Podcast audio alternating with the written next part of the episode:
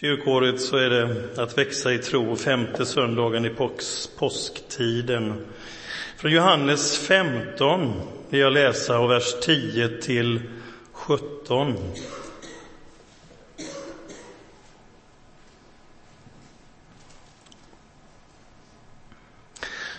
Om ni håller mina bud så blir ni kvar i min kärlek, så som jag har hållit min faders bud och är kvar i hans kärlek. Detta har jag sagt er för att min glädje skall vara i er och er glädje bli fullkomlig. Mitt bud är detta att ni ska älska varandra så som jag har älskat er. Ingen har större kärlek än den som ger sitt liv för sina vänner. Ni är mina vänner om ni gör vad jag befaller er. Jag kallar er inte längre tjänare, ty en tjänare vet inte vad hans herre gör. Jag kallar er vänner. Därför att jag har låtit er veta allt vad jag har hört om min fader. Ni har inte utvalt mig, utan jag har utvalt er och bestämt er till att gå ut i världen och bära frukt, frukt som består. Och då ska Fadern ge er vad ni än ber honom om i mitt namn. Detta befaller jag er att ni skall älska varandra. Herre, jag tackar dig för ditt levande ord. Tack att du har ett ärende till oss och vill tala till oss, Herre, i Jesu namn. Amen.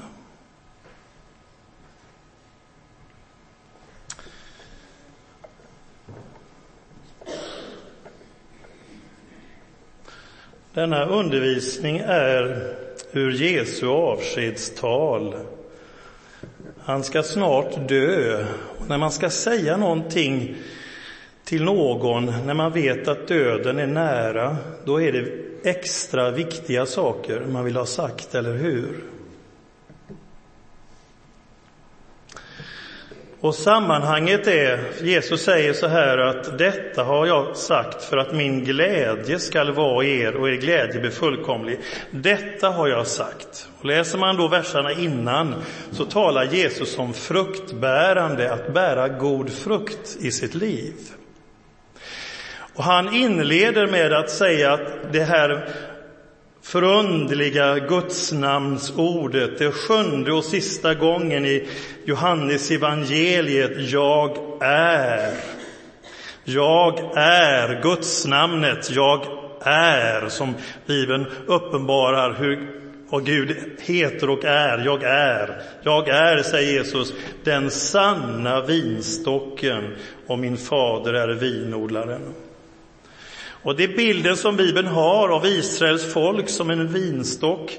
Och det finns flera sådana exempel i Gamla testamentet. Och du kan läsa till exempel där den här grundar sig på i Jesaja 5, sången om vingården, där Gud i all sin kärlek planterar en vingård och förväntar sig att den ska bära god frukt och söta druvor, men istället så blir det surt och röttet och Gud är bedrövad och förvånad och säger vad mer kunde gjorts för vingården än vad jag har gjort för den.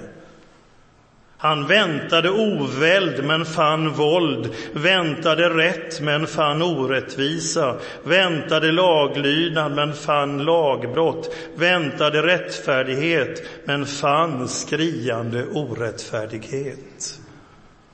Och det smärtar Gud. Men Jesus är den sanna vinstocken. Han uppfyller Guds tanke med Israel i ord och gärning, hur det var ämnat att vi skulle leva.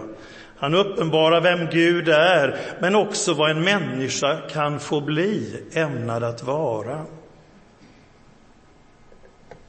Och så säger Jesus, om vi tittar i vers 5 här tidigare, för det är ju bakgrunden.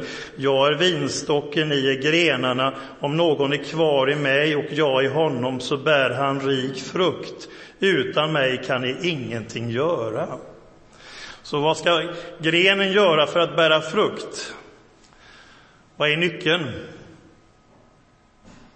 Ja, att han sitter i trät, eller hur? Eller i vinstocken, att ha pinnen i trät. Då bär den frukt. För Jesus säger att det här har jag undervisat för att ni ska bli glada. Ja, Det är inget tungt ok.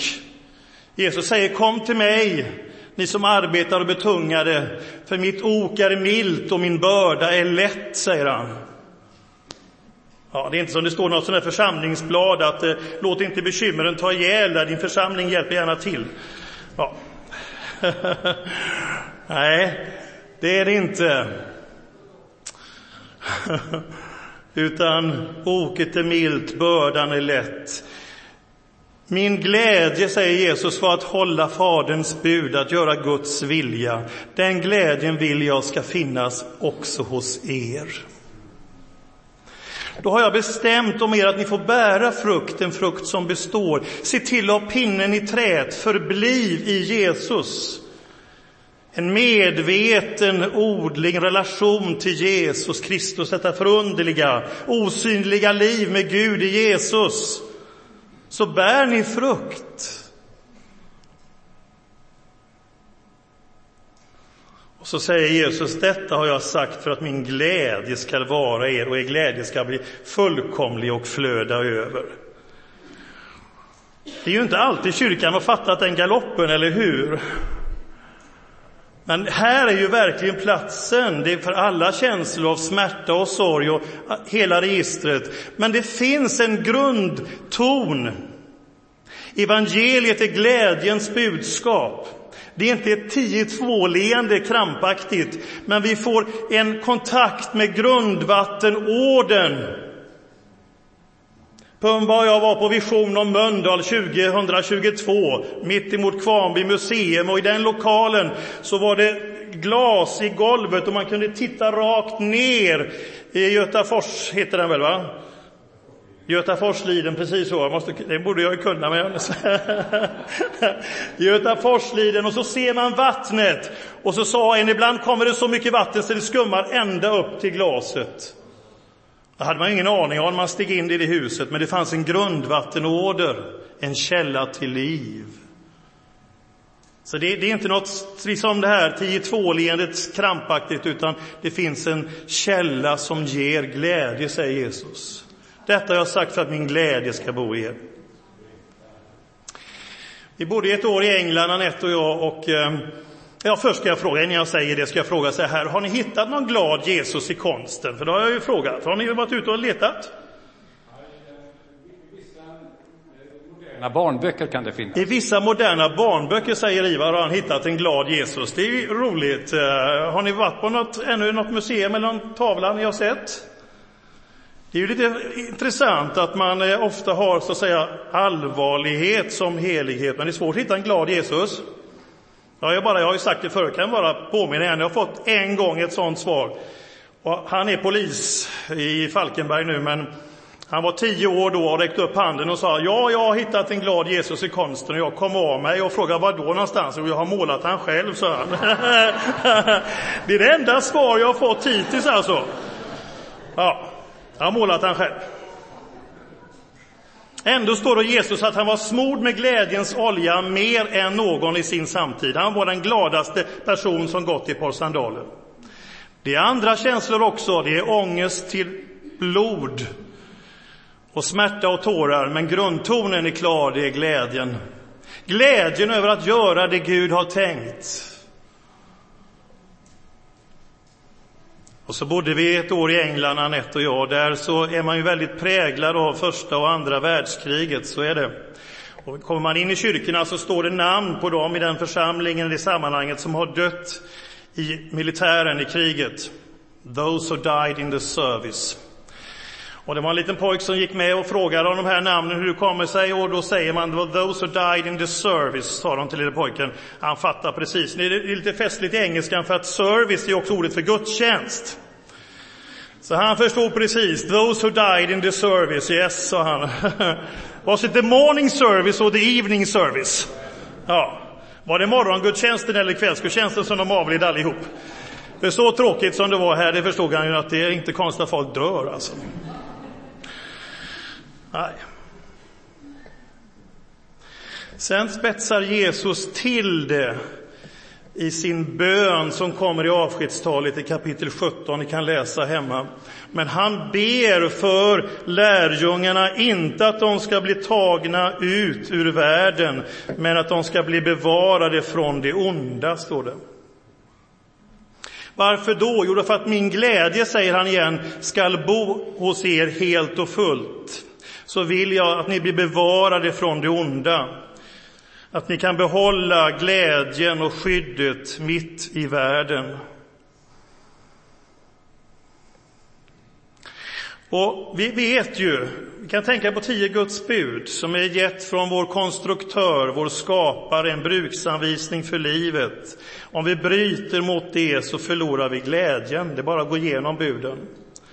Om vi är oärliga och tror att vi kan göra en vinst så gör vi en jätteförlust, för vi förlorar glädjen. Om vi är otrogna så finner vi inte lyckan utan förlorar den. Tänk hur kung David beskriver denna erfarenhet i psalm 32. Jag blev som en åker i sommarens torka, säger han. Så Jesus ber att de ska bli bevarade från det onda för att de ska kunna behålla glädjen. Och där ber han också om att hans efterföljare skall vara ett. För att få leva i glädjen. Splittring mellan kristna har ju skapat mycket sorg och andlig förlamning. Och många gånger har det varit ledares maktambitioner som har legat bakom. Och ska vi bli bevarade i glädjen så måste vi avvisa sådant som skapar splittring, beteendemönster, falska läror eller vanärande överdrifter och älska alla kristna, även de som inte kanske tänker som vi alltid. Jag ber att de alla ska bli ett för att min glädje ska finnas i dem helt och fullt. Och jag ber det till Gud nästan varje dag. Låt mig få gå i det bönesvarets riktning.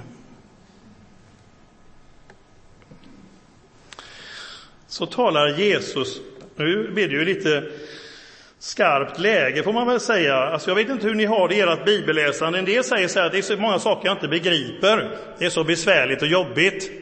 Det kan det ju vara. Jag har en hel del saker jag inte förstår. Förstår ni allt? Nej.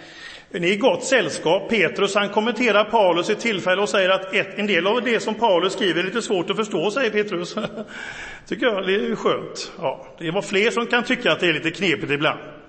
Men det jag har problem med, om man ska uttrycka mig så, det är ju inte det jag inte begriper i första läget, även om jag verkligen strävar efter att förstå. Utan det är ju faktiskt bibelord som är klara och tydliga och som jag inte kommer undan, eller hur? Det är ju där det bränner till. Och nu är Jesus riktigt så. Ja, det bränner till. Vi har ju budordet, kärnan i lagen, älska Gud och din nästa som dig själv. Ja, visst. Men vad säger Jesus här? Han skärper till det hela. Ja, han säger så här att mitt bud är detta att ni ska älska varandra så som jag har älskat er. Mm -hmm. Så som jag. Ordet är agape, det är den gudomliga kärleken, den förutsättningslösa kärleken. Den som även älskar syndaren, vilket är unikt för kristen teologi, alltså den som älskar den som egentligen inte förtjänar det. Sån teologi möter vi inte i någon annan religion, men vi möter den hos Jesus. Den älskar så som jag har älskat er. Och då kan vi tänka, hur mycket får det, i vilken utsträckning får kärleken kosta på i våra liv? Jesus säger så här, ingen har större kärlek än den som ger sitt liv för sina vänner. Och ibland kostar kärleken på, eller hur? Vilken utsträckning är beredd att hjälpa, att lyssna, att ge, att hjälpa till? Att kanske även älska den som jag inte i första läget tycker förtjänar. För sådan är Jesu kärlek. Mm. C.S. Lewis, den eh, Ja, ni kanske har sett filmer eller läst av Narnia-böckerna eller andra goda böcker av C.S. Lewis, Cambridge-professorn i, i engelsk litteratur, tror jag det var, och eh, svart ateist och som blev en kristen. Han säger så här, Slösa inte bort tid med att fundera över huruvida ni älskar varandra eller inte. Handla som om ni gjorde det. Då hittar vi en av de stora hemligheterna. När du handlar som om du älskar någon kommer du snart att börja älska den här personen. Det motsatta gäller också. Om du sårar någon du tycker illa om kommer du att finna att du tycker ännu mer illa om personen i fråga. Om du istället handlar väl mot honom kommer du att upptäcka att du tycker bättre och bättre om honom. Jag tror att vi kan skriva under på det, vad säger ni? Ja. Att faktiskt jag får bestämma mig, det är inget tillvalsämne det här som Jesus sa, eller gynnsamt läge. det är det inte. Och Paulus skriver i första Korinthierbrevet 13, jag vill visa er en överlägsen väg, alla andra, kärlekens väg. Alltså ett vägval är ju någonting som jag beslutar mig för, eller hur? Och jag vågar säga med all respekt för det som kan göra ont i våra liv, att är jag sur och bitter ett helt år på någon, då har jag bestämt mig för det. Då har jag slått in på den vägen. Därför utmanar Jesus oss att slå in på kärlekens väg och be Gud om hjälp, för att det kan jag känna, det behöver jag, eller hur?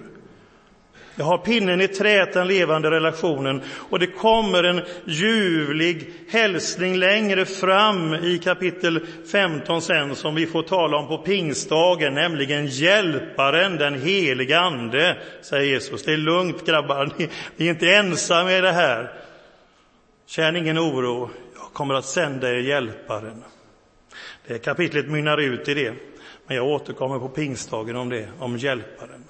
Jag behöver en hjälpare, jag vet inte hur ni känner det. Ja, det är gott att Gud vill ge oss en hjälpare, att vi får växa i fruktbärande. I de här texterna, att växa i tro, så innebär det att växa i glädje och att växa i kärlek. Och Paulus säger i Galaterbrevet 5 och 6 att allt beror på huruvida vi har en tro som är verksam i kärlek, säger han. Det finns ingen större tro än den som älskar. Vi kan läsa i Korinthierbrevet 13, kärleken är kärn, kärnan.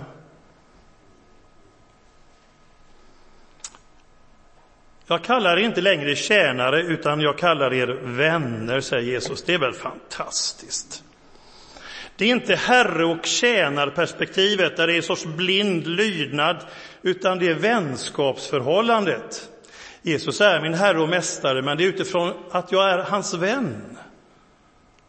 Det är inte så svårt att göra som en vän ber om, en älskande vän.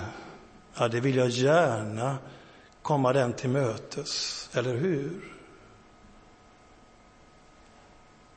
Och så säger Jesus de förunderliga orden, ni har inte utvalt mig, utan jag har utvalt er och bestämt er att gå ut i världen och bära frukt, en frukt som består.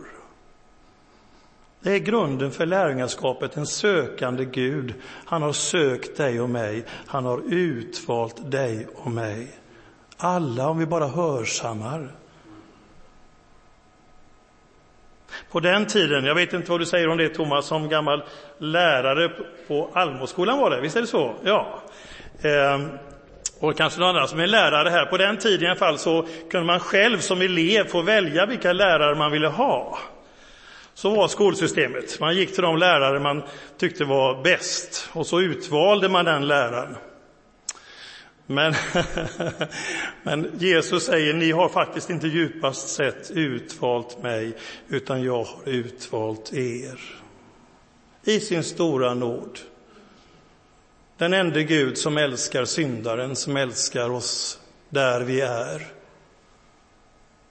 Och så har han bestämt att vi får bära frukt, en frukt som består av Gudsrikets kvalitet, av rättfärdighet, frid och glädje, Andens frukter och också bära vittnesbördet. För det mynnar det här kapitlet ut om.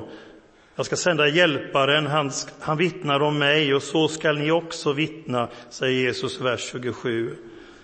Och jag tycker det är så fascinerande till sist att få vara med i Alfa-gruppen. Nu satt vi i torsdags och delade med oss om vad ska vi ha kyrkan till. Det var jättespännande samtal och dela med oss av vår tro. Det kan vi göra på många olika sätt i olika sammanhang, men det är jättespännande i alfakursen. Ja. Och så kommer hjälparen. I maj förra året så sa Anette till mig en söndag, vi får besök idag. Då sa jag, vad, vad, vem är det som kommer idag? Jo, det står här i din anteckningsbok att det är hjälparen som kommer, står det. Ja, så bra. Det behöver vi, det är hjälparen som kommer. Och det ska vi ta emot och det ska vi tala om på pingstdagen. Vi får lugna oss, det kan vi göra innan också, men det, så är det i alla fall. Det, då blir det dags. Hjälparen kommer. Känn ingen oro, jag är med er alla dagar, alla sorts dagar, säger Jesus. Och hjälparen är med. Amen.